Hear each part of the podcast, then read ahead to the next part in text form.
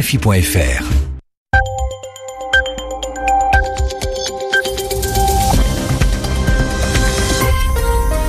Vous écoutez RFI, les 20h, temps universel, 21h à Paris. Céline Pellarin. Vous écoutez votre journal en français facile. Merci et bienvenue avec moi ce soir pour vous le présenter. Zéphirin Quadio. Bonsoir Zéphirin. Bonsoir Céline, bonsoir à tous. Son procès est très attendu par les proches des victimes des attentats de Paris et de Bruxelles, mais ils devront patienter. Salah Abdeslam est jugé à partir d'aujourd'hui en Belgique pour sa participation à une fusillade avec des forces de l'ordre, mais il refuse de coopérer, de collaborer avec la justice. Au Brésil, une épidémie de fièvre jaune fait de plus en plus de victimes. Le gouvernement lance des campagnes de vaccination. Mais les stocks de vaccins ne sont pas suffisants. Les doses sont donc réduites. Et de la chaleur brésilienne, nous irons dans le froid presque polaire de Moscou. La capitale russe traverse une impressionnante tempête de neige, et même pour des Russes qui sont habitués aux hivers rigoureux. Le journal en français facile. Et on commence, Céline, par ce procès très attendu qui s'est ouvert en Belgique aujourd'hui. Celui de Salah Abdeslam. Il est le seul survivant parmi les kamikazes, les personnes qui se sont tuées en se faisant exploser lors des attentats du 13 novembre 2015 à Paris. Mais en Belgique, il est jugé pour une fusillade dans la ville de Forêt, 3 jours avant son arrestation à Molenbeek en mars 2016. Salah Abdeslam est inculpé de tentative d'assassinat sur des policiers dans un contexte terroriste. Le procureur belge a requis, c'est-à-dire qu'il a demandé une peine de 20 ans de prison. Dans la salle d'audience, même si Salah Abdeslam n'est pas encore jugé pour les attentats de Paris et de Bruxelles, des familles de victimes ont fait le déplacement. Elles attendent des débuts de réponse, mais elles ont été déçues. Salah Abdeslam a fait valoir son droit au silence. À Bruxelles, Laxmi Lota. Les familles de victimes ont quitté le palais de justice résignées ce lundi soir. Salah Abdeslam a répété qu'il ne répondrait à aucune question durant ce procès. Mais vous avez expressément demandé à venir. Pourquoi êtes-vous là ? Lui demande alors la présidente du tribunal. On m'accuse, je suis ici, mais je demande le droit au silence, répond-il. Le prévenu se présente ensuite comme une victime, d'abord des médias, mais aussi du tribunal. Les musulmans sont jugés et traités de la pire des manières. Il n'y a pas de présomption d'innocence, lance-t-il pour se justifier. Vous pouvez vous défendre, nous n'avons pas de préjugés, lui dit d'une voix douce la présidente qui tente de le convaincre. Mais Salah Abdeslam termine ses propos en récitant d'une voix ferme et assurée la Shahada, la profession de foi musulmane. Je n'ai pas peur de vous, conclut-il. Le procès reprendra jeudi matin avec l'audition des parties civiles et la plaidoirie de la défense. Laxmi Lota, Bruxelles, RFI. Et l'enquête en France sur les attentats de Paris et de Saint-Denis en 2015 et qui ont fait 130 morts devrait s'achever au printemps 2019 pour un possible procès de Salah Abdeslam en France en 2020. Le journal en français facile. L'affaire Harvey Weinstein n'en finit plus de revenir sur le devant de l'actualité aux États-Unis. Pour mémoire, Harvey Weinstein est un producteur de cinéma à Hollywood, accusé par de nombreuses femmes de viol et d'agressions sexuelles. Une nouvelle actrice accuse à son tour cet homme. C'est Uma Thurman, l'actrice fétiche du réalisateur Quentin Tarantino. Dans les pages du journal du New York Times, elle affirme être l'une de ses victimes. Une déclaration qui intervient juste avant le début de la semaine de la mode à New York. Marie Bourreau. L'actrice qui s'était dite très en colère en octobre dernier a finalement décidé de sortir de sa réserve. Dans le journal New York Times, elle raconte comment elle se serait retrouvée face au producteur totalement nu à Paris, puis une tentative d'agression à Londres. Elle se serait ensuite expliquée directement avec Harvey Weinstein, qui l'aurait menacé de détruire sa carrière. Le producteur, en traitement à l'heure actuelle dans une clinique de l'Arizona, reconnaît avoir fait des avances, mais explique que tous deux entretenaient une relation de travail amusante et mêlée de séduction. Autre victime collatérale générale de cette affaire qui n'en finit pas de révélations. La femme du producteur qui a renoncé à faire défiler sa marque de mode pour la Fashion Week qui démarre aujourd'hui à New York dans un climat très lourd. Le syndicat de la mode a émis des consignes à tous les professionnels pour éviter de nouveaux scandales.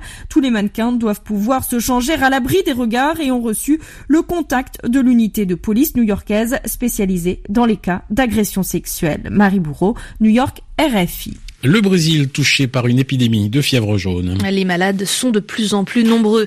Les autorités brésiliennes ont donc décidé de lancer de grandes campagnes de vaccination.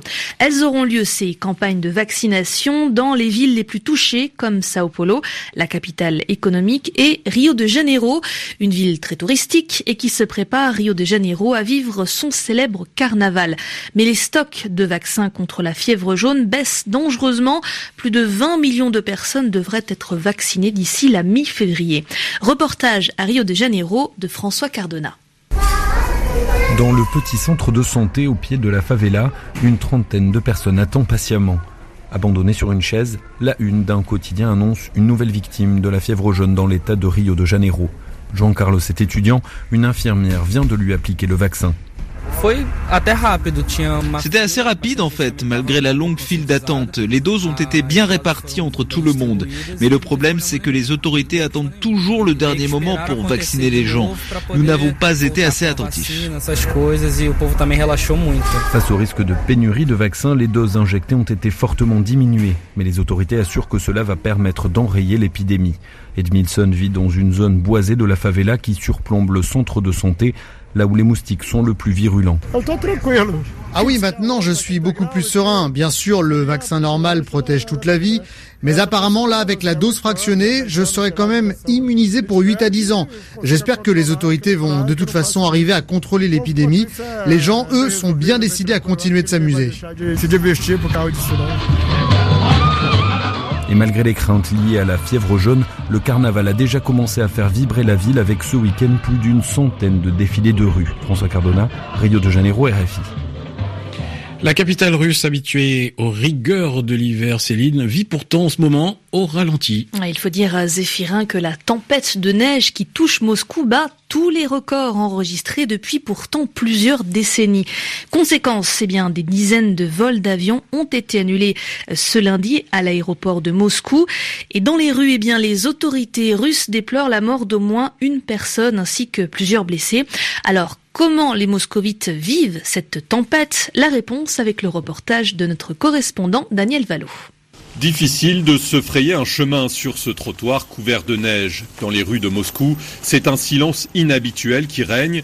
De nombreux automobilistes ont en effet renoncé à prendre leur voiture. Les habitants de la capitale russe sont bien sûr habitués à la neige, mais la tempête exceptionnelle de ce week-end les a contraints à changer leurs habitudes. Vous voyez ces tas de neige ? Bien sûr que c'est dur, que c'est glissant. Je marche et je souffre comme tout le monde. J'espère vraiment que le temps va s'améliorer, que tout va rentrer dans l'ordre.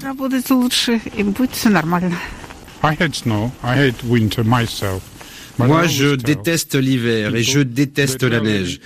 Mais je dis toujours que nous vivons dans un pays du Nord et que nous n'avons pas le choix. Alors les enfants restent à la maison, les routes sont bloquées par la neige. Mais nous survivons. Nous sommes russes. Nous pouvons survivre à tout.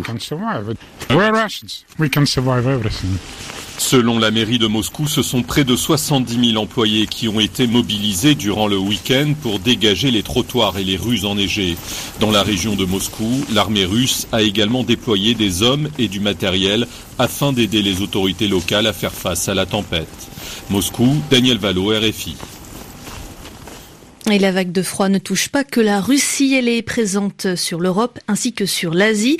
D'ailleurs, en Corée du Sud, il fait froid. Le pays doit pourtant accueillir dans quelques jours les Jeux Olympiques d'hiver à Pyeongchang, mais le thermomètre est descendu à moins 22 degrés Celsius dans cette ville.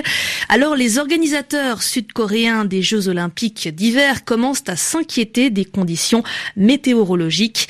En effet, la cérémonie d'ouverture de ces JO aura lieu vendredi midi. Elle aura surtout lieu en plein air. Il risque de faire très froid. Et puis, un petit mot des étoiles du guide Michelin. Les étoiles, ce sont des récompenses qui sont attribuées aux restaurants dans le monde entier, des étoiles pour célébrer la qualité de la cuisine des chefs. Et puis en France, on a 2 chefs qui ont été de nouveau célébrés avec 3 étoiles. C'est le maximum attribué à un restaurant. Le guide Michelin 2018 est sorti aujourd'hui. C'est la fin de cette édition réalisée par Laurent Philippot et présentée avec Zéphirin Quadio. Merci à tous les deux et on se retrouve demain, Zéphirin. À demain, Céline. Et vous pouvez réécouter ce journal en français facile sur savoir.rfi.fr.